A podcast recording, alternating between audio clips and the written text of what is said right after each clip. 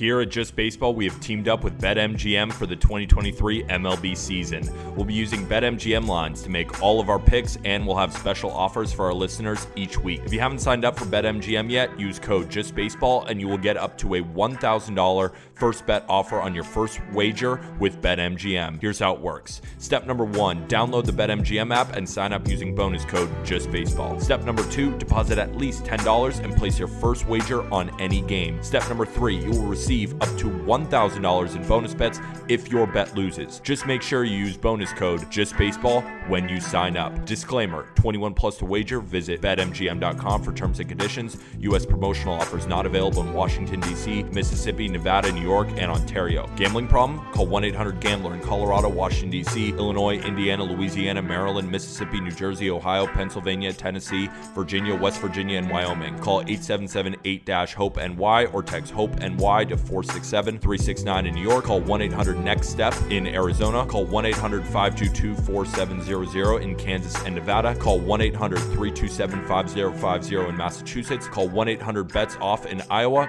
Call 1 800 270 7117 for confidential help in Michigan. Don't forget, if you haven't signed up for BetMGM yet, use bonus code JustBaseball and get your $1,000 first bet offer today.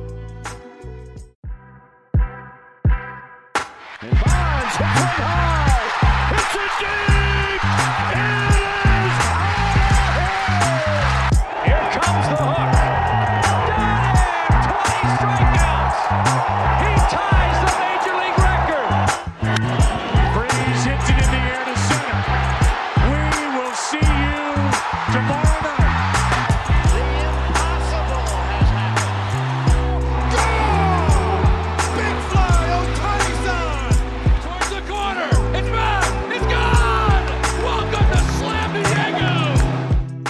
We're going to validate or invalidate some of the stat leaders because we officially hit the four week mark of the season. It's not like your month, 30 day, 31 day, but we are four Thursdays in. So we are through the first month of the season. We'll take a look at the stat leaders and pretty much just call it factor fluke, rapid fire.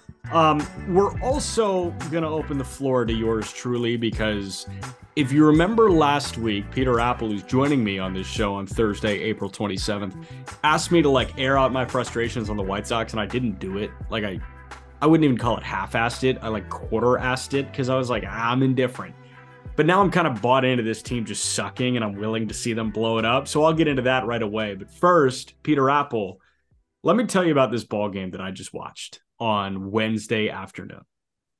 The AAA affiliate of the Guardians, Columbus, beat Indy 10 7. It was a four run ninth inning. They hit around in the ninth. They hit around twice in the game 17 combined runs, 23 combined hits. You had 22 guys left on base, mm. 20 combined walks. With the oh. pitch clock, the game took three hours and 17 minutes. 20 walks? 20 walks, 17 combined punchouts, 20 combined walks. And I know you don't want to throw anybody under the bus, but who was on the mound? Caleb Smith started. Caleb Smith, former big leaguer Caleb Smith? Former big leaguer, former Diamondbacks reliever Caleb Smith started the game against Adam Scott, who's not the Adam Scott from uh, Parks and Rec and Severance. I appreciated your uh, your tweet at me today. Did you see that potentially I could be in for a bullpen role? Like I let them know about my low 70s fastball with a couple inches of induced vertical break, and I even but I ruined my chance because I accidentally typed out IVP instead of IVB. And if you're looking for a spot in a bullpen, like you can't mess up the grammar like that. They're gonna think I'm a fraud. Well, you are. what do you mean? no, listen. So you're saying you could be up for a spot in the bullpen because you tweeted at them and you got the like on the tweet. Um, how that, else do you that, get on? How else do you get on a team? Well, so here's a fun one for you. There were a couple of guys, Kyle Boddy, who's like the founder of Driveline in Seattle. Kyle Boddy, very active on Twitter. Boddy was the director of pitching development or like the minor league pitching coordinator for the Cincinnati Reds. He was he got, the pitching ninja for the Cincinnati Reds. Yes, but he wasn't doing a great job. I think they mutually agreed to part ways or he got let go midway through a season. And you really never see coordinators get let go midway through a season. But there were a couple guys that I saw in high A with Cincinnati in 2021 that were signed in like very unorthodox ways. I think Braxton Roxby was the guy, or it might have been someone else. Kyle Boddy and the Reds signed a minor league free agent based off of a Rapsodo screenshot on Reddit. Kyle Boddy was hosting like a Reddit circle, and this guy who's a D2 pitcher dropped like a, a Rapsodo screenshot, like dropped his slider and fastball data in a Reddit page to Kyle Boddy. And like in turn, that led to a conversation, and in turn, that led to a free agent deal with the Reds. Did he end? Did he ever end up being anything? No, like he wasn't good. But Ah, that, that would have been shot his shot. It would have been sick, but he shot his shot and got there because Kyle Boddy was like the right place for him at the right time. Speaking about Reddit, I don't know if you follow NFL draft stuff, but some so dude on stupid. Reddit Yeah, give this said, to me. So dumb. said about Will Levis, right? It was this guy on Reddit. I guess his name is like anonymous or something like that for all the NFL people out there because the draft is today as we are, you know, recording on Wednesday. The draft is Thursday. So someone on Reddit said, "Thank me later." Will Levis is telling his family and friends that Carolina is going to draft him. And the Carolina Panthers have the number one overall pick. And it is expected that they are going to go with Bryce Young, quarterback out of Alabama. There's also CJ Stroud, quarterback out of Ohio State. There's a lot of really good quarterbacks. And Will Levis has been in that conversation between Anthony Richardson out of Florida for like the third or fourth quarterback taken. He's also kind of a weirdo. He eats, there's a video that surfaced of him just like staring into the camera and eating a brown banana. Kind of strange, but also has a quarterback body. And what's crazy about it, we're sponsored by BetMGM. Those lines went crazy. He was around a, I don't know the exact lines, but it was It was above like a four thousand. It was like four thousand to four was like 40 to 1. And on some books right now, he is plus 250. So this these couple weeks that lead up to the NFL draft, it's all noise.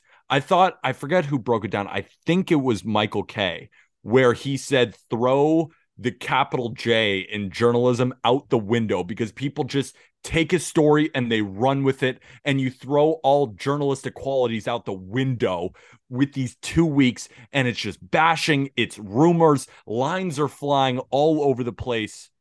So that's Reddit. I love that. So, real quick on Levis, and hey, we can spend two minutes on the draft because it's draft day. Real quick on Levis. This past fall, I was listening to the Ryen Russillo podcast, and like, I love Russillo.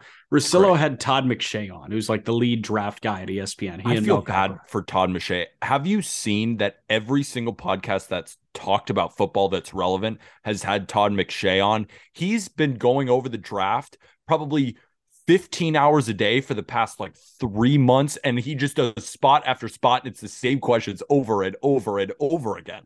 Okay, might I say though, this is when he eats, and he gets paid very handsomely to talk Yes, about does. hearsay when it comes I to would the NFL draft. I would like to trade places with him. So yeah, so like the moment that I was out on Levis is when Todd McShay was on Russillo last fall, and Russillo asked about Levis. He asked about the top four: Stroud, Young, Anthony Richardson, a- and Levis. And when they got to Levis, the first thing that McShay said about Will Levis was, "This guy's a weight room legend." And I was so out on that. Like, obviously, he's carved like a Greek god. He looks like Adonis, whatever. Um, but I don't need my quarterback to look like that. Okay, but you know another quarterback that's a weight room legend? Tim Jalen. Hurts, who just signed a $265 million contract. There are videos all over the internet of him squatting 500 pounds. So that's not the weird thing for me. I think the weird thing for me is yes, he does look like an NFL quarterback as we sit here today, but he's not that good at playing quarterback. I don't know if you've seen him at the University of Kentucky. Yeah, he's not his, that good. His combine and pro day were so hot though. How would you rank the top four quarterbacks? I would go number one, CJ Stroud. Then I'd go Anthony Richardson, 20 year old. Like people don't realize how young this guy is. You get him in a good NFL system and you could just mold him. I think he has the most upside of any player in this draft. Number three, I'm going Bryce Young. I'm worried about the body.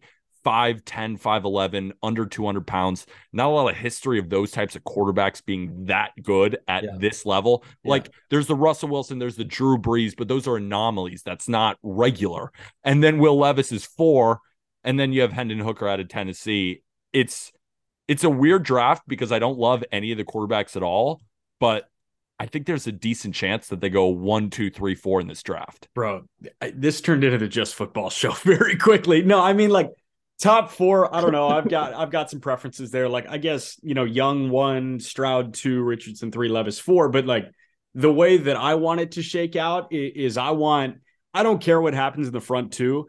I want Anthony Richardson as a Colt because I live here. You know, like yeah. I live in Indy. I want to go watch Anthony Richardson. That's the guy that I want to watch the most. So that's my final thing on that. Um, also, real quick before I get into my White Sox rant, um, you sent a very underratedly funny text.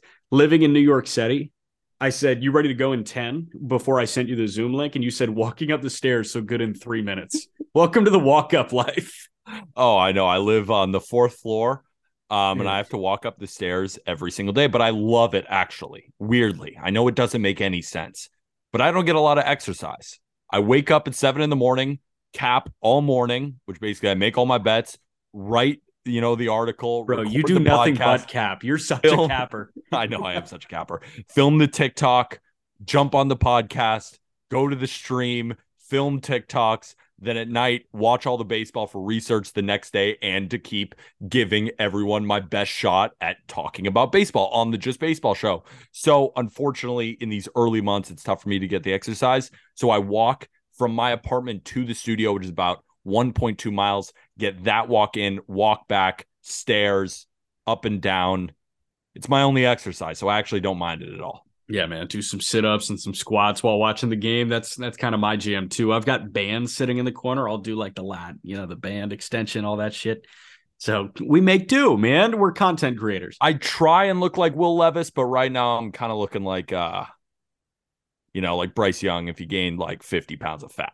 Got you. Got you. Yeah, that's kind of my MO too. And uh, hey, you know what? Transitioning to the White Sox, uh, Steve Stone, the TV analyst, went on 670 the score the other day and said that. Lance Lynn needs to have a couple of salads. So like maybe we fall into the Lance Lynn bucket. I felt so bad.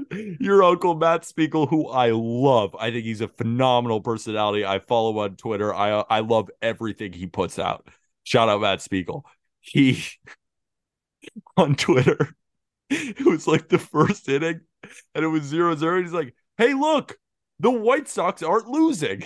And then immediately, like maybe 30 seconds after, the Blue Jays put up a bunch of runs. And just the replies were so funny. People were putting up tombstones of like Rip weren't losing 1208 to 1230. It's a disaster in the south side of Chicago. And I'm very interested to hear your thoughts. All right let's get All into right. this. And I came armed with facts. Like this is how I want to go about it because I don't want to just like get angry and yell about random shit. I want to cite specific things to show you how shitty the experience is for White Sox fans. Can I also say one thing too? I'm very happy that this is happening because I'm normally the rant guy. I'm the emotional idiot who lets sometimes my emotions get the best of me. You might hear a Marlins rant from Aram once a year because I think he's just given up all hope, even when they're playing good baseball, and they yeah. are actually pretty decent right now. You give one a couple of times a year, but this is much earlier than we normally expect it. I'm eulogizing the 2023 Chicago White Sox on the night of Wednesday, April 26th. And again, I come armed with numbers. So as I go to my favorite application in the history of applications, Microsoft OneNote, I pull up the bulleted list. There are three teams in Major League Baseball that have a walk rate under 7%. One of them is the Chicago White Sox. I'm going offense, then pitching. Walks will help you get on base. There are three Major League Baseball teams that don't get on base at a 300 clip the Kansas City Royals, the Detroit Tigers, and the Chicago White Sox you won't walk if you chase pitches. And guess what? The Chicago White Sox chase more pitches out of the strike zone than any other team in Major League Baseball. Because of that, the White Sox are one of 10 teams in Major League Baseball to have not scored 100 or more runs at this point. Thought second base was going to be the problem. Everybody did going into the year. They sign Elvis Andrus, but with Tim Anderson out, you know, Andrus slides over to short. Let's just look at the middle infield options right now with TA out. Elvis Andrus is slashing 195, 260, 230. Lenyn Sosa is slashing 122, 143, 220. Romy Gonzalez, who was in right yesterday, is slashing 129, 129, 129. That's the offense. Now let's go to the pitching staff. The Chicago White Sox. Wait, what about Luis Robert? He's uh he's playing really well, right? He's fine. He's like honestly. I was joking. He, he I think I he know, sucked. Yeah. He's been underwhelming, but he's actually like the least of my problems right now. Andrew Benintendi isn't slugging for shit. We saw that last year in Kansas City and New York. Like the highest paid White Sox ever. Yeah, yeah. So okay, here's another thing. You're you were immediately derailing with the Bryan Reynolds contract now. That's eight years for 106. There are three teams in Major League Baseball, three organizations that have yet to hand out a nine-figure deal.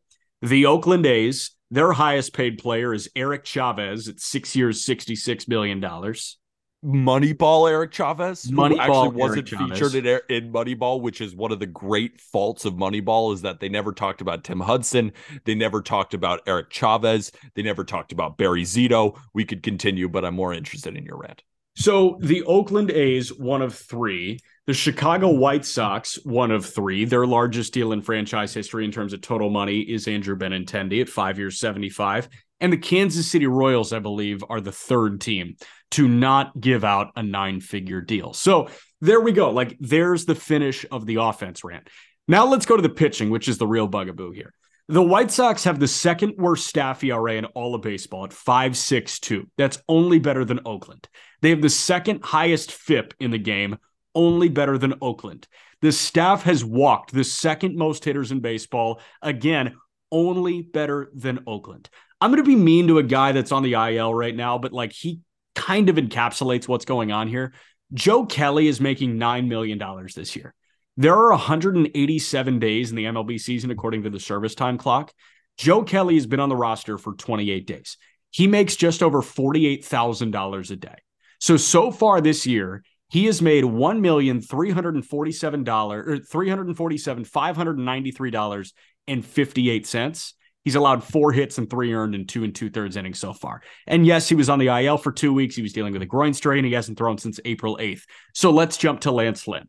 Lance Lynn makes just under $99,000 a day with his two year extension. He's taken in $2.8 million this year to have a 7.52 ERA and five starts. Michael Kopech has an ERA over seven.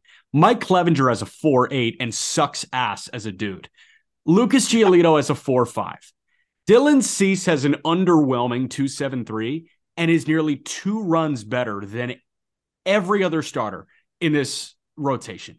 Like this team is so ridiculously flawed. And this might be the deadline where you say bye to some of your favorite players. They let Jose Abreu walk in free agency. It made sense because Andrew Vaughn was there. But like, hey, if Tim Anderson's on the move or if Giolito's on the move, know we are entering the new frontier of White Sox baseball, and we might be due for it because it's been inept decision after inept decision, and the guys that are good can't stay on the field, and the guys that aren't good are the ones that happen to be on the field all the time. That's my rant. Beautiful. There is there's a baseball podcast by the name of Foul Territory. Uh, it's a great podcast. I, you know, after you listen to ours, I think you should go listen to theirs because it's Scott Braun, who's former MLB Network. I know where you're going with this. Maybe yeah. the maybe the people listening don't. And he had on, well, he had on one of the hosts is AJ Pierzynski, former White Sox legend. You can call him that, I would. I think he's a White Sox legend. For sure. He asked Lance Lynn because Lance Lynn was on the podcast and AJ Pierzynski put it mildly, sort of. He said, what the fuck is going on, Lance Lynn, in Chicago? What is this team? And I'm glad he was perfectly honest with Lance Lynn. And Lynn's answer was they're going through a lot of changes, Jack. They got a new manager. I don't even know if the front office is that different, but it's a new way of baseball going on in Chicago. Do you think that's a good enough excuse from what's been seen on the field so far. Pause for drama. Absolutely fucking not. What? This is the that. last ditch I heard that and I had no idea what like I okay. There was a part of my brain that said, all right, the New York Mets, do you remember that 2021 year where nobody was hitting offensively? Very down years, Lindor's first year. Mets fans felt like the year was going up in flames. They weren't even close to this bad. And it it's something when they're changing a hitting philosophy. What is this hitting philosophy and how does it then impact every single starting pitcher? That's the difference. When I was thinking, all right, maybe he has a point here because I we saw what happened with the Mets, but that was offensively. That wasn't the entire team. That wasn't from the catcher to the center fielder the fourth outfielder to the last guy in the bullpen to the number one guy on the mound. So I th- I sat there thinking, I mean, Lynn, that's not an excuse. I mean, come on, man.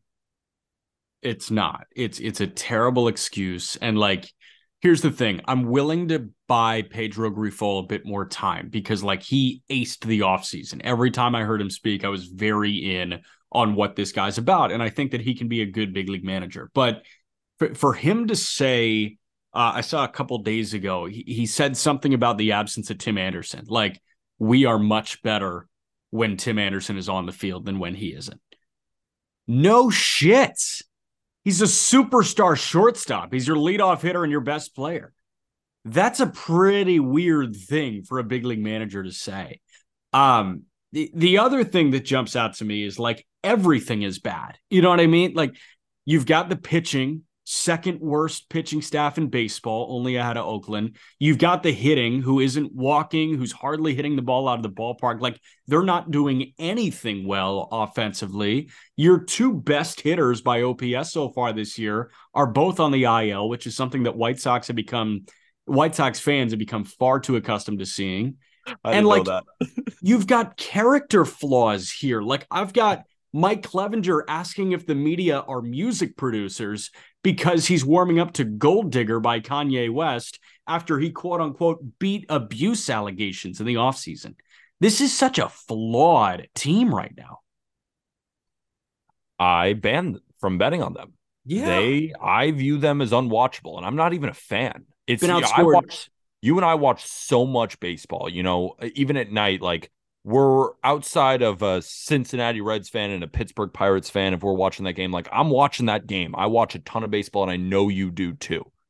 I don't turn on White Sox games. No, and like I still do um because you're they're your team. Yeah, but you like I'm waiting for the Yankees them. too. Honestly, like I used to be the most passionate fan in the world. I hate them. Like I love them. I love him to death, and yeah. I will die a Yankee fan. I was born a Yankee fan, and I will die a Yankee fan, and I will always have their backs. But at the same time, like when we talk about so many different teams and we fall in love with players and we watch so much baseball across the league, like you start to have like a little bit of distaste for your team.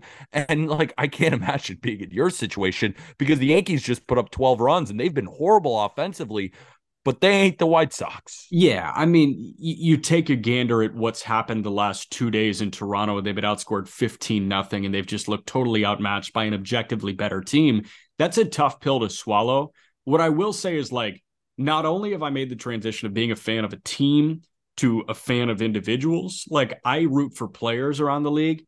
Um, when you work in sports your fandom tends to dissipate. And I know that this is not a problem unique to me. I know that a lot of people experience this. Um, I would probably consider myself more of a Pirates fan right now than a White Sox fan because the Pirates are running out guys that I got to watch every day a year ago and this year and got to know. Um, kind of same deal. Like, hey, I'm an employee within the Padres organization in 21, so I'm keeping tabs on the Padres. Like, that's the team that I pay attention to. Um, so I've been kind of blessed in this situation to not have to watch the White Sox every night from a from a fan perspective. Did you say you're blessed?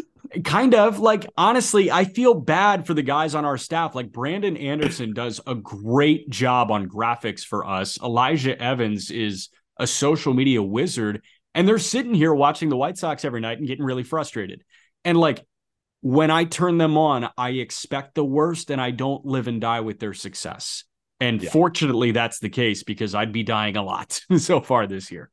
Yeah, it's funny. Instead of players, which I fall in love with all the time, I fall in love with brands of baseball, like the way teams play. For sure. Last season, in particular, fell in love with the Cleveland Guardians, fell in love with the St. Louis Cardinals. It Yep. was those two teams where it was like defense, offense, but like not selling out for power, like moving each other over.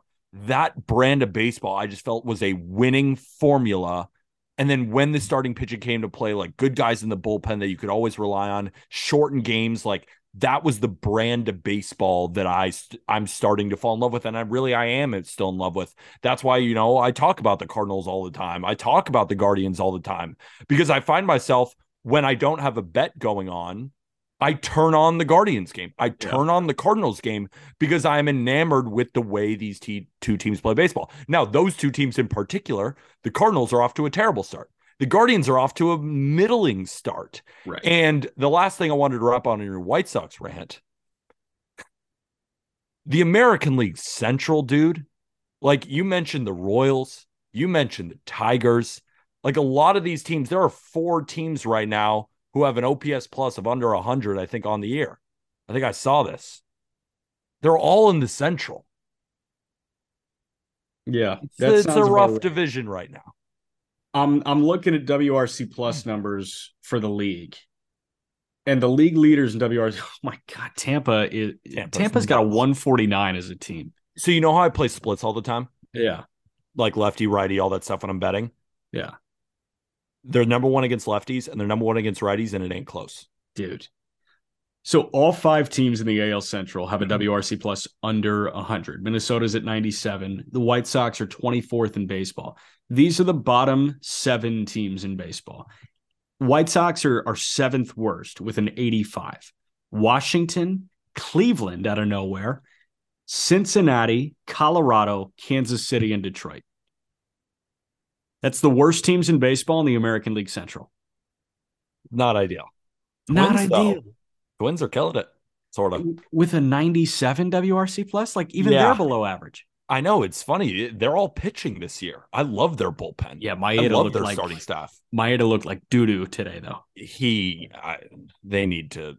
Th- He can't be throwing games anymore. Like, it's Yeah. They've got guys by committee that they can roll with that are waiting in AAA, like Bailey Ober, Louis Varland, Simeon Woods Richardson. Like th- all those guys can start every like third time through the rotation. Bailey Ober is better than Kenta Maeda. Like he's just objectively better than Kenta Maeda. And Louis I- Varland is stuff plus, which is a great stat that I always I'm starting to reference now on Fangraphs. It grades your stuff kind of like WRC plus.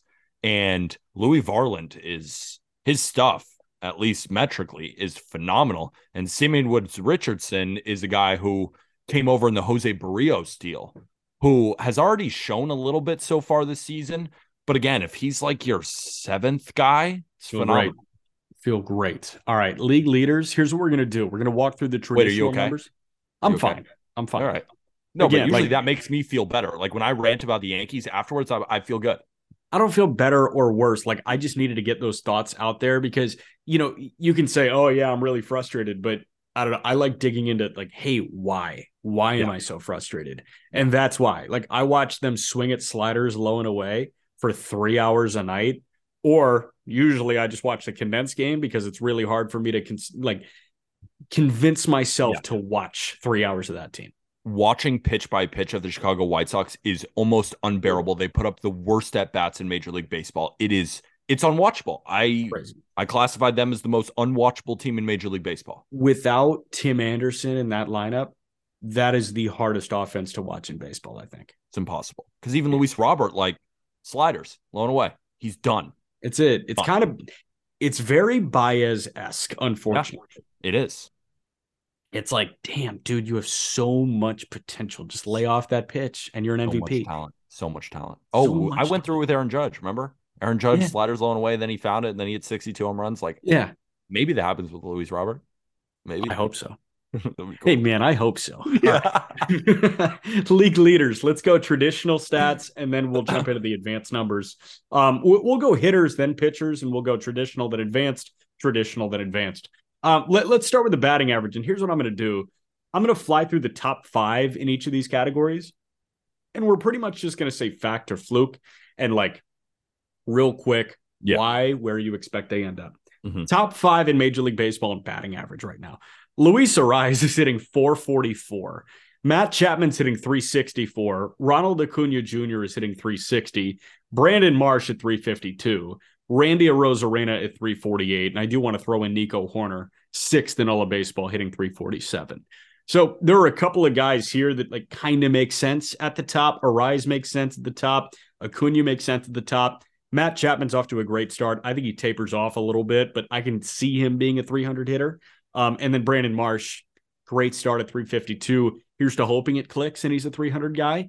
I'm not sure though. What jumps out there in that grouping is six. Well, shout out Brandon Nimmo, who's also hitting 349, actually just qualified. So he's in there. I think that's a fact. I mean, 349 is not a fact, but I think he should be a guy who's hitting around the 300 mark. Um, Matt Chapman, I don't see as a 300 hitter. He's hitting the living piss out of the ball. But again, I think he's a 270 hitter, which is great. And he's going to hit a bunch of home runs and he's going to be great defensively. And he's one of the best third basemen in baseball. Like he doesn't need to hit 300 to be super valuable. So I think he's going to fall off. Marsh is toying around with the the highest batting average on balls in play in Major League Baseball.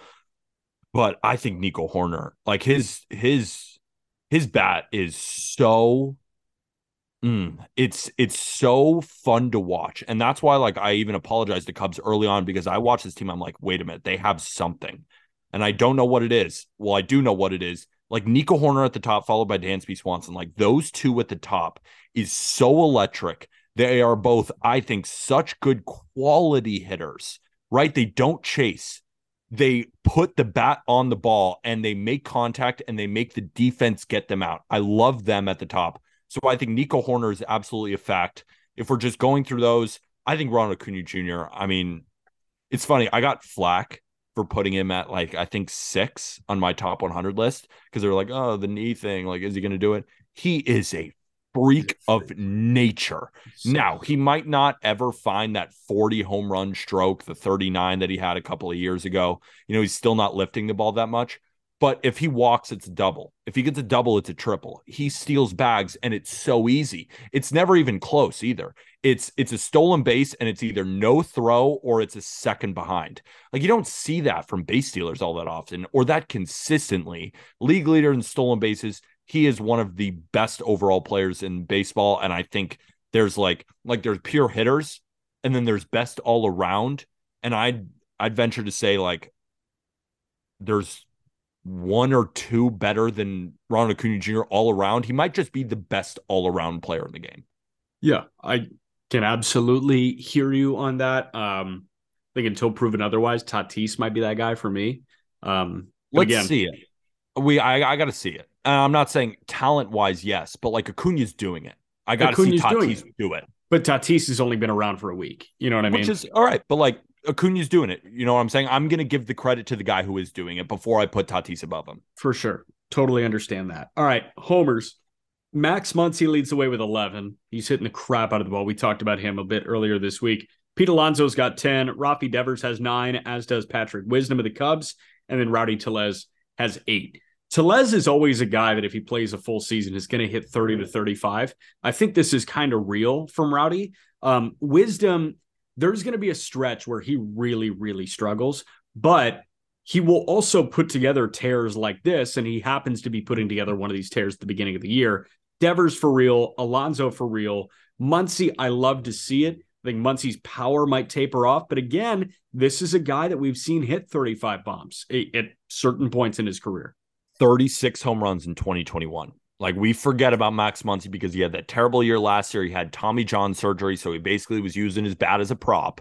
He wasn't swinging at all. I think he could easily be a 35 to 40 home run guy. He has real, real power. I actually think that's a fact. Do I think he's going to lead the league in home runs? No, but it's kind of like, do I think, you know, Nico Hoerner and Brandon Nimmo are going to hit 350? Probably not. But do I think they're going to be up there on the leaderboards? Absolutely. I feel the same with Muncy. Wisdom, I think you said it perfectly. He might hit 30 home runs this year and hit 200. Yeah. Like, This, this is what he does. Like, welcome what to he does. Wisdom experience. Exactly. And I was even speaking about Teoscar Hernandez as a guy who's going to have these big ups and downs. Teoscar is a better overall hitter, than Patrick Wisdom is, but Wisdom will have these power outputs where he hits eight in a week. And you're just like, holy shit, this is the greatest power hitter I've ever seen. But then there will be months where he hits zero and it's it's striking out 50% of the time. And you're like, all right, let's cut him. And then he has those stretches again. And if you rattle off eight home run, two week stretches three times this season, you're at 24, and then a couple more home runs, you're at 30. So I think he'll be in that 30 range. Got you. Um, all right, RBIs. Adolis Garcia, after that crazy Saturday, is the league leader at 29.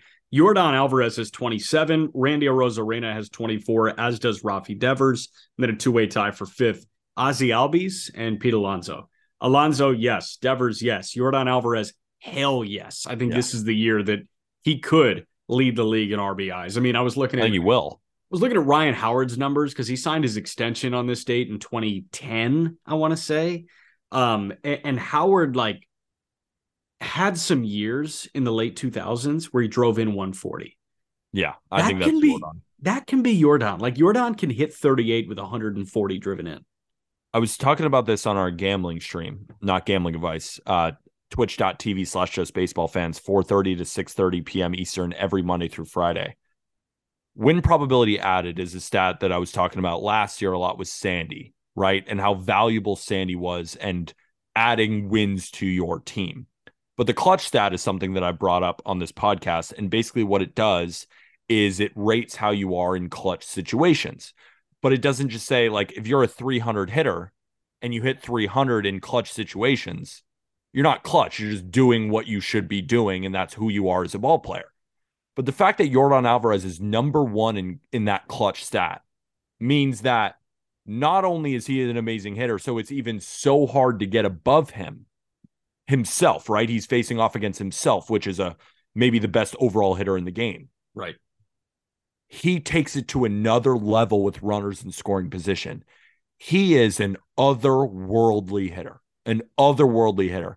And I've been arguing with people like, is he the best pure hitter in Major League Baseball? And, you know, there's a part of me that's like, I, I still think Trout. Like, I will, it's hard for me to get off Mike Trout. And I still think Judge is up there.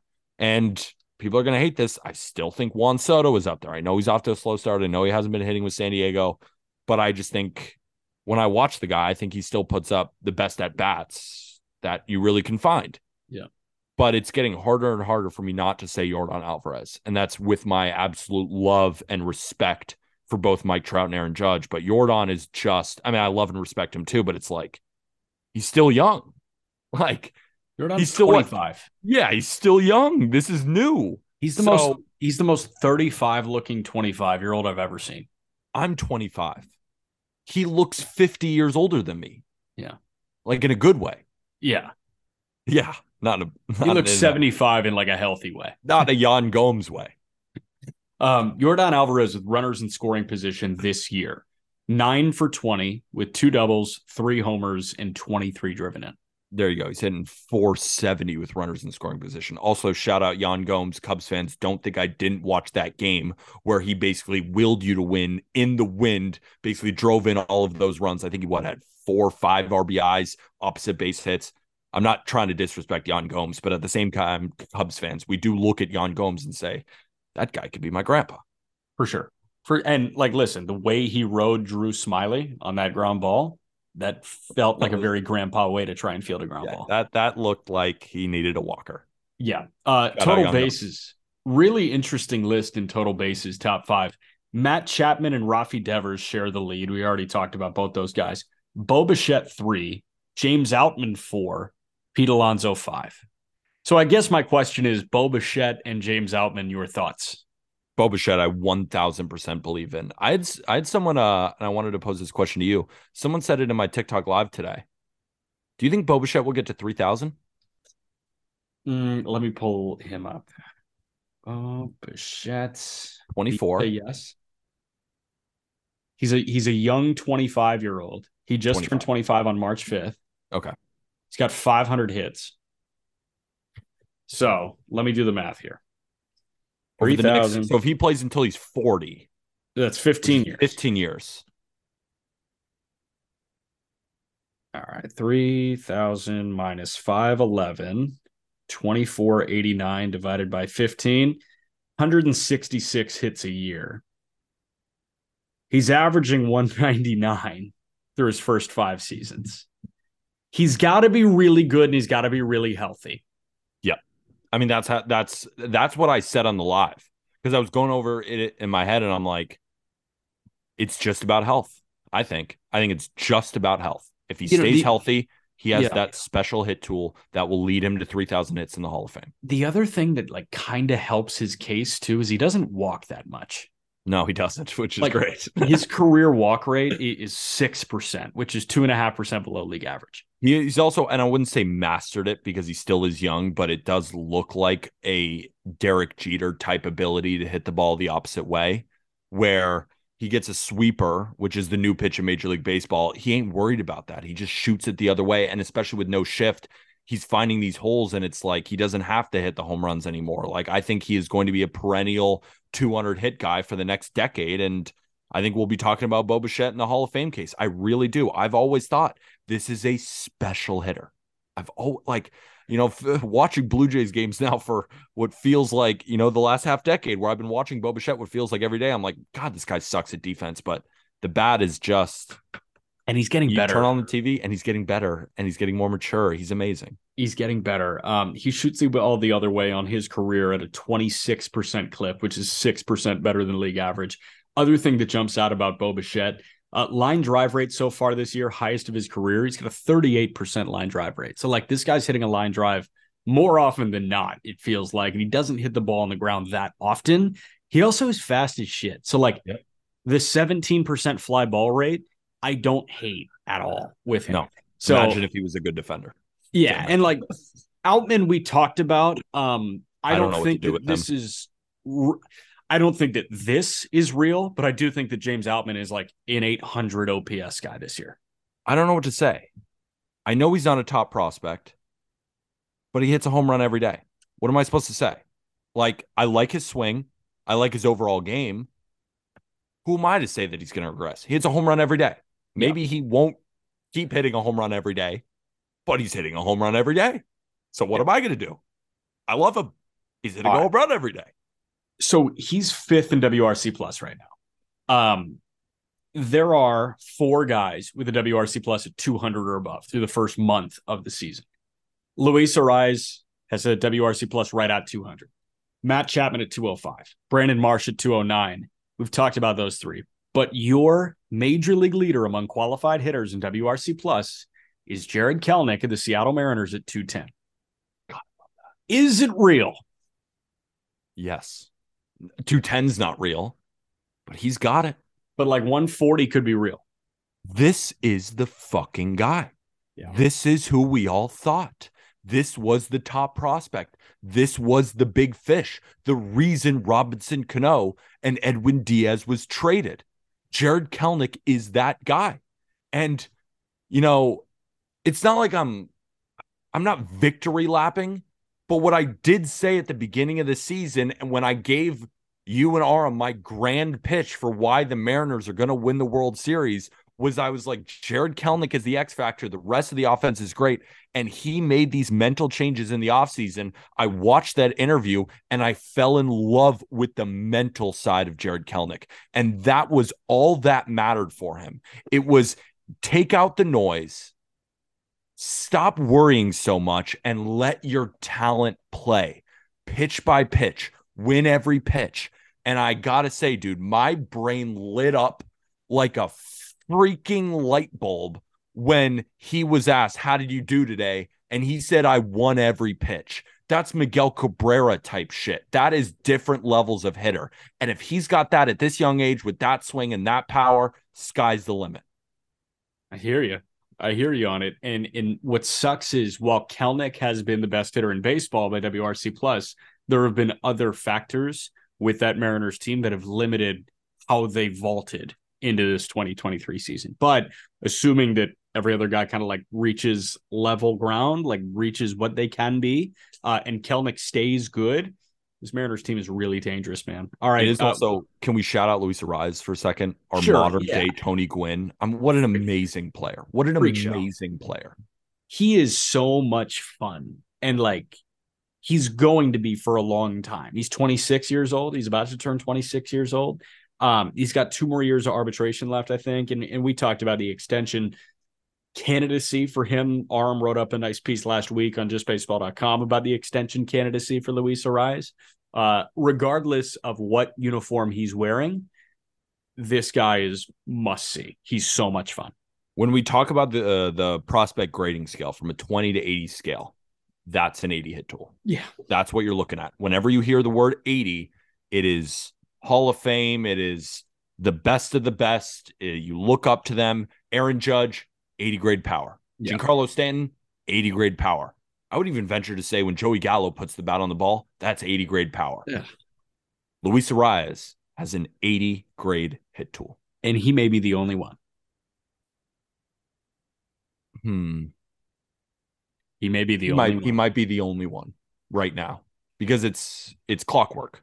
And like yeah. That's what 80 is. Clockwork. Yeah, like I who are the other guys that jump out in that regard? Like Kwan when it comes to making contact on pitches in the strike zone, but I don't even think Kwan Doesn't is an 80 hit tool. It's not an 80 hit tool. No. Um, he hits 300. Arraez is hitting 440 a month into the year. yeah, I mean, it's just and and he also didn't he win the batting title last year? Yeah. Um who else has an 80 grade hit tool? I don't think there I is mean, one. Like Trea Turner in recent years. Maybe he's up there. I mean, you know who's up there right now. Freddie and Freeman is up there, but who? Freddie Freeman is definitely up there. Wander Franco's up there. Wander Franco's up there. Yordan Alvarez. Ah, no, not Yordan. Uh, yeah, but the crazy thing about Yordan is he's like 75, 75. He's, he's 70. Yeah, he's 70, 70, I think. He's amazing. Uh, That's what Aaron Judge is. Like the same thing as Yordan, 75 75. That's what I give Trout, 75 Although he 75. punches out. Like Yordan doesn't punch out. Well, like Aaron Judge doesn't strike out that yeah, much. he anymore. does. He struck yeah. out a lot last year. Let me let me check his strikeout rate right now. He struck out a lot last year. Um, yeah, while but... you do that, we just talked top five in WRC plus. We just talked guys with a 200 plus WRC plus. Uh, WRC plus under 50, meaning 50% or lower. Aaron Judge is striking out 31.7. Yeah, there we go. So I would I would negate that 75 hit All rate. yeah, that's fair. That's fair. Um, there are six guys with a WRC plus under 50, meaning they are more than 50% below the league average hitter at this point. Manny Machado has a 48 WRC plus. He's cap. yeah, obviously, cap. it's cap. He's way better than that, but his at bats suck. Yes. He looks like he doesn't even care. That's what I hate from some of these guys. That's what I see on the White Sox. There's one thing to have a bad at bat. There's another thing to look like you don't give a shit. And that makes me so mad. And knowing the talent of Machado, but then I get to watch him play third base and he's just, yeah, I mean, he's just exactly. a wizard. Like people say, oh, Arenado's way better of a defender. Dude, I don't know. I, I like, know. yes, but also no, like not way better. He's a marginally better defender. Have you ever seen a smoother defender at any position ever? Mm, just smooth. It's not best. It's just I sometimes I say Buxton the way he glides in center field. But yeah, I mean, I guess I mean, like prime Andrelton Simmons in Atlanta. But that wasn't smooth. That was just greatness. But everything like, happened. Smooth? Yeah, you know, like he was. Yeah, that was just craziest shit. That's not what even I'm talking about. I, like yeah. I'm talking about like Robinson Cano, like yeah. just no, I mean Machado's smooth as hell. Yeah, yeah, that's what I'm talking about. Not greatest. Like, and Jordan Simmons is a much better defender than Machado. Uh, eh, maybe not, but like, you know what I'm saying? Yeah, I know what you're saying. The smoothness, the gracefulness. He it's is amazing. All right, um, bottom five in WRC plus: Josh Naylor, Elvis Andrus, Aledmys Diaz, Ezequiel Tovar, and Jean Segura bringing up the rear with a 19 WRC plus. Jean Segura has been a big pile of shit. He's got a negative 0.7 war. It's not ideal. Incredible. Bad. Real bad. Like, I mean, he grounds out every play or strikes out. I mean, it's it's non-competitive. And you know, Marlins fans are asking for the release of Avi Garcia, which I find hilarious. And they're spot on with that. But I can't imagine Marlins fan after you signed Jean Segura to a multi-year deal wasn't very expensive. But I gotta say, kind of similar to the Cardinals line at the beginning of the season on BetMGM. Remember I said Cardinals money line or Cardinals to win the division is minus 115. That must be free money. It's basically yeah. even odds. Jean Segura signing for two years, 17 felt very telling. Yeah. That a lot of big league organizations said there's nothing left in the bat anymore. No. And I mean, coming off a World Series appearance too. Um, All right, last hitter number strikeout rate. There are five guys punching out at a 35% clip or above among qualified hitters. Can I guess? Yeah. I know Jazz is on there. Jazz is number one, 38% K rate. He strikes out every day. I love him, Marlins fans. I love the flair, but I kind of don't like him. And I'm I'm afraid of hiding it. I mean, I'm done hiding it. I I don't like it. I like and it's has nothing to do with the flair. I have no problems with him, you know, you know, Euro stepping on the play. I have no problems with that. I love the flair. I'm talking about him as the baseball player. Yeah, like back it up. He puts up terrible at bats. Like Marlins fans, can we understand that? He puts up terrible at bats day in, day out. And all I hear is, oh, he's improving so much in center field. Are we watching the same game? Like he's so fast so he can get to some balls. And yeah, like he is improving from horribleness. Like you'd expect that from a guy like Jazz. Like I know Jazz doesn't give a fuck about this podcast, never heard about this us before, but I am challenging you, Jazz Chisholm. Like you are, and it's you are better at baseball than what you show on a day-to-day basis. Like I feel like he checks out mentally and he's just like screw it, like I'm having fun, I'm still flashy, I'm still so talented. I'm like you could be so much better, dude. So he pisses me off. Yeah, I mean, I like I totally hear where you're coming from. I hear what you're saying uh, on that front. I I think that this is a really rough start to his season. Um I think I that think he bounces back. He, like, yeah, bounces back in what format? Like, he I think doesn't he, play I think the well. batting average goes up 30 to 40 points. He's, he's a 218 hitter right now. And I think the K rate drops. I think he could be a 240 guy who strikes out 30, 35% of the time and hits 20 home runs and steals 40 bags. And like, yeah, I just don't that's think really that's cool. him, man. I think Maybe. he's a legit 30 30 threat. And I think he's going to hit 260. I have no no qualms with him being a legit 30 30 threat. It's everything else. Yeah. I hear you. Um, Why are you home run or bust with your speed? Yeah, and I like the that? swing. I like the A swings that he gets off, but I hear you. Like I need His to see some in at bat adjustments. Um, all right. The, the, other four, Riley Greene with the Tigers, Wil Myers with the Reds, Ryan McMahon with the Rockies, and Matt Olson with the Braves. And might I point out, that among these guys, there's only one with a WRC plus over 90, and it's Matt Olson with a 148, and he's punching out 35% of the time. His profile is one of the very few guys in baseball that can survive with a 35% K rate because he walks more than 15% of the time and he hits bombs and he drives in runs. Yeah. I love Matt Olson and I'm okay with the Ks. I'm not okay with the Ks. I'm gonna be honest. Like I'm never okay with a 30% or above strikeout rate. I'm just never gonna be okay with it. I don't care who you are. So it's you Aaron know, I'm Judge. not being mean to Jess. I'm not okay with that. I hate that. I don't like guys who strike out that much. I, like I don't baseball. either, I don't like but I'm willing yeah. to palate it with a guy like that. I guess, yeah. When they're such freaks in nature, like I'm willing to palate it with Aaron Judge if he hits fucking 80 home runs and like hits 300. It's like, yes, I can palate it. Do I like it? Absolutely not. Yeah. Do I know that Matt Olson is capable of much more? Do I know that Aaron Judge is capable of much more? Do I know that Jazz Chisholm is capable of much more? Absolutely. So what's going on? Why are you striking out three or four times every 10 at bats? Right. I mean, that's ter- that's that's re- objectively bad. Like at least make contact, especially Jazz. You can get on base with a weak single, dude. Ugh. I'm done. I'm done with that. Sorry. I hear you. All right. Moving to the pitchers, uh, just a couple numbers to, to run through here. I'm going to go ERA. I'm going to go strikeouts uh, innings pitched, and I'm going to go batting average against, and then we'll call it call it a wrap. Um, ERA, there are nine guys with an ERA under two among qualified starters, and I'm going to walk you through and just say valid or invalid. Number one is Sonny Gray at 0.62. He's been so good. He's been He's good. Been so good. Valid or invalid? Do I think he's going to have a 0.62 ERA this year? No. Do I think he has a very strong possibility of being under a three? Yes let's call it stars aligned. These guys are under two and a half. Sonny Gray. No, but okay. close. Ohtani next at 0.64. I think he might have a 0.64 ERA this year. like Gerrit so Cole at 0.79. He's been on fire. I think he's going to be in the mid twos. Yeah. Uh, Justin Steele at 119.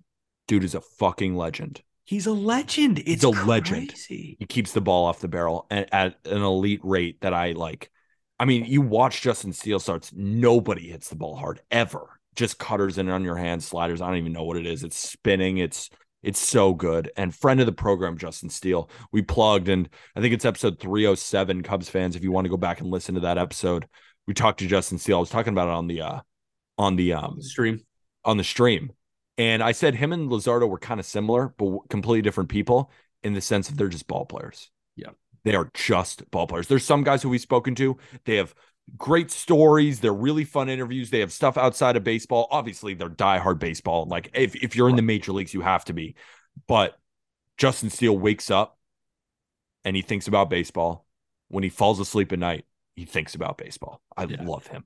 And it, and it plays, dude. Like you see plays. it. And, and the oh. thing is, I'm talking if the stars align, is this guy a sub two five? And you know, we don't yeah. necessarily think so for Sonny Gray. Like we think so for Steele because the way I that do. slider works off the fastball, it's wild.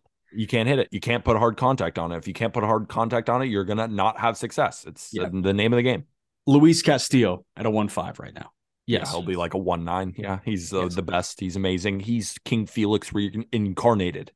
Uh, Bryce Elder as a 169 right now. It's a good story while it's lasting, but that it's not going to last. Although Elder can hold down the five spot for Atlanta. The guy I think right he's a high him, threes ERA guy, like a three eight. I think he's solid. Sub four for sure. And like yeah. Elder, I think is a good five at Great the five. league level. Great five. But this it is, gives you length, quick innings. No, Pitch I mean counts as like in the 80 by the sixth inning. I, he's a good five. He because he's not a five starter that like has strikeout stuff, and you're like, ooh, like he has good stuff. Let's put him in the rotation. Like, nah, he's he's not there to strike you out. He's there to get the ground ball double play and move on to the next. Let let Atlanta's offense cooks, and they win all the time when he's on the mound. So he and Kyle Muller fulfill very similar roles. Elder was a righty innings eater, Muller the lefty innings eater, but both those guys were like kind of the bulldog in waiting for Atlanta. So I think they felt okay moving off Muller because they knew they had a guy with a similar type template in Elder. I had the same thought. There's a reason they kept Elder and Dish Muller, I think. Yeah. I mean, I, I could see that. Not like, that Muller's not, bad. I don't I'm not sure Muller. if they I'm preferred just... Elder to Muller, but I think they were kind of interchangeable in their minds. I think, and this is all conjecture, Sweet. in those trade talks, they were like, you can have Kyle Muller. And they said, what about Bryce Elder? And they said, you can have Let's Muller. do Kyle Muller. Okay. Uh, right? Strider. Like, what? do you think that the A's, if they had a choice, I don't know. Maybe I, am wrong. I could be I, totally wrong. I bet you go Muller if you had the choice. Huh. Okay. Um, but again, it's really close. I view those guys very similarly. I think Muller's floor is higher, or excuse me, Elder's Elder's floor Elder's is higher floor. in my gotcha. in my opinion. See, I think Muller's floor is a little higher, but who knows what happens if Bryce Elder is the opening day starter in Oakland? Like, true, he could get bombed too. It just could. You're pitching for Oakland, and there's eight people there, and like, yeah. yeah. Uh, Strider next, yes, believe it, all the way oh, in. He's, he's, no, you guys talked about him yesterday. I I said like, there's one thing to have great pitches, there's another thing to have great command, and there's another thing to have an enormous set of nuts. Yes, he's got all three. Yep. Uh, McClanahan at one eight six. Yes. Moving yep. on. Alex Cobb at 191. Sneaky been great for San Francisco. No. No, but I think he'll be in the low threes. I really do like him. I think, remember, he's always been a good pitcher. He was on the Rays for a while and they figured something out with him. Of course, they did. The fact that they can grab Elvin Rodriguez from the Tigers and make him something. Aram and I were talking about that on the prospect report. I still can't get over that. Yeah. And then, like, Cobb when I think to the Angels been dealing with injuries, but like when he pitches, and the year before he had he was the unluckiest pitcher in baseball. Runners in scoring position, like when he was in the stretch, they all scored, and like that doesn't happen year over year. So it's finally regressing to the mean for him. I think he's a low threes guy. I think he's actually a very very solid pitcher. Yeah, um, maybe not low threes, but like mid threes. Yeah, which is well, great. Well, Gerrit Cole at three five last year. Right. Um, we'll be talking about a lot of the same guys as we run through these stats. So to end the pod, I just want to heap praise on Zach Gallen because he was awesome again, and he's the league leader in strikeouts right now. Um, I want to run through the last four starts for Gallen because I've got a really cool nugget from Opta Stats here.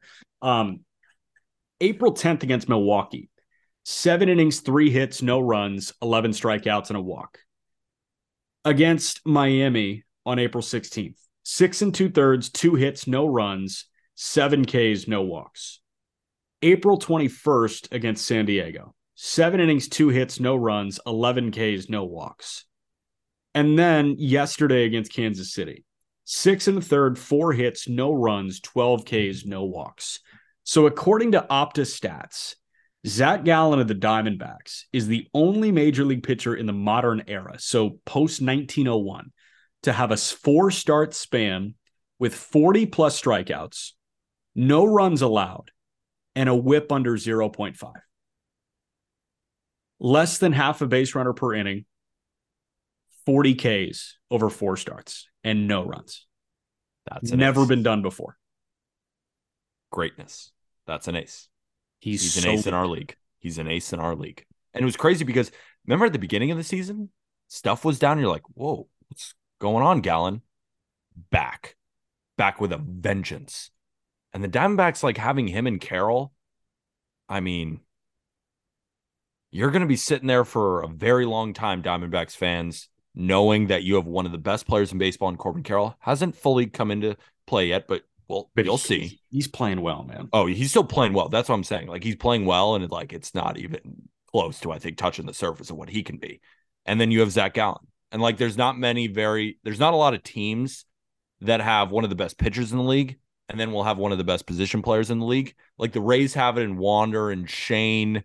The Braves the have it in Strider and Acuna. The Yankees have it with Judge and Cole. The Yankees have it with Judge and Cole. I mean, the Angels have it, of course. Yeah, with Ohtani and Ohtani Yeah, with and Trout. And Trout. Um, who else has who else has that? Uh I mean Hoerner and Steele. Yeah, I was gonna say really. I was gonna say Sandy and Arraez right now, but like no. Um I don't know, like it's few and far between, man. Yeah, it's hard to find them. Um, let me just workshop this real quick. Houston with Yordan and Framber. Blue Jays having Gausman and Vladdy, but Gausman's not quite there. I'd probably put Yordan and Valdez ahead of that. I would too, but I still wouldn't put because it's like I need like one of the best pitchers on earth and one of the best hitters on earth. And like Framber is a very good pitcher, not one of the best pitchers on earth. I think that's the list. I think it's Judge and Cole. I think it's Ohtani and Trout, McClanahan and Franco right now. Yeah. Um, and Gallen, and, I mean, Gallen and Carroll aren't there yet because Carroll's not there yet. Mookie and Urias. Oh, and, and Strider and Acuna. Strider yeah, Mookie and Acuna. Mookie and Urias. Uh, Padres. Tyler Wells and Adley Rutschman. Tyler Wells and Adley Rutschman. Um, Kyle Muller and Esteury Ruiz. Yeah. Seth Brown and Shintaro Fujinami. Plug the merch, man. Get your Just Baseball merch, ladies and gentlemen. I'm rocking my Just Baseball hat. It is in the episode description. It is the best way to support this podcast. Another great way without spending a dime is just if you could rate and review five stars, whether you're listening on Spotify or Apple Podcasts. And if you are listening to us on YouTube, hopefully you all enjoyed the show. If you could hit that subscribe button, hit the like button, and comment what else you'd like to see us here on the Just Baseball Show go over. We'll be back on Friday, but of course, the Just Baseball Show is sponsored by BetMGM. For all my not gamblers out there, wager $10 on any MLB money line before the game started. Once it is settled, you will see $100 in bonus bets in your account. Download BetMGM on your smartphone or your computer and use code JBFans in order to take advantage of that promo because it ends soon, right? They don't just give out free money all year. This ends soon, so make sure to jump on it now. And with that, thank you, everybody.